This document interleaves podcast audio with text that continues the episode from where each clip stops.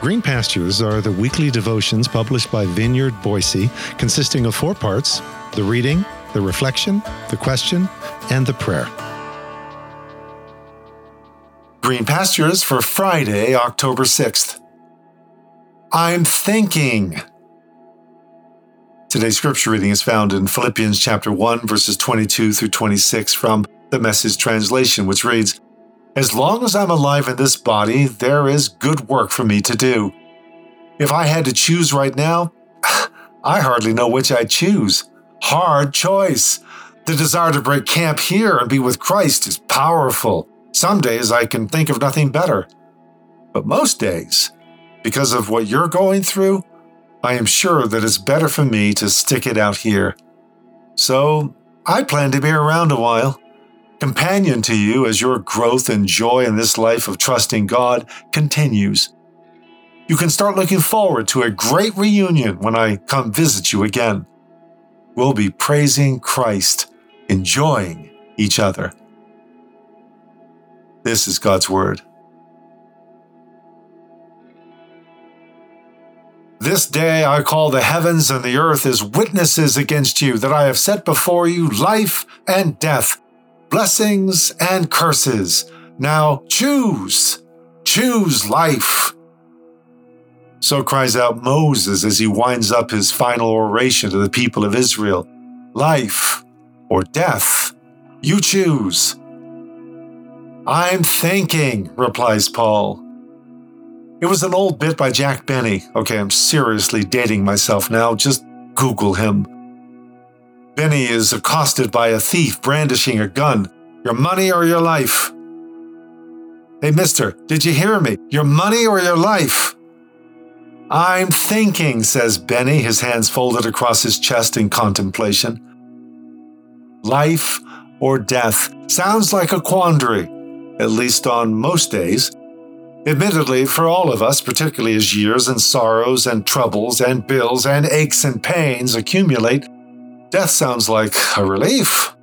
Not that we're suicidal, just weary and feeling done at the moment as we sigh, Come, Lord Jesus, take me away. Not so much as a cry for intimacy, but rather as, well, an escape from the wearying challenges of life as, as death offers a safe and tidy release from the increasing messiness of our existence. Or, on the other hand, life is going so good that the very thought of sudden death makes us recoil. No, no, no, not now, Lord, not now, please. Things are just starting to get good. Life or death? I'm thinking, says Paul. Both options were loaded with possibilities. The option of departure to be with Christ outweighing the option of a prolonged stay here, to be sure, but still both options brimming with divine promise and possibilities.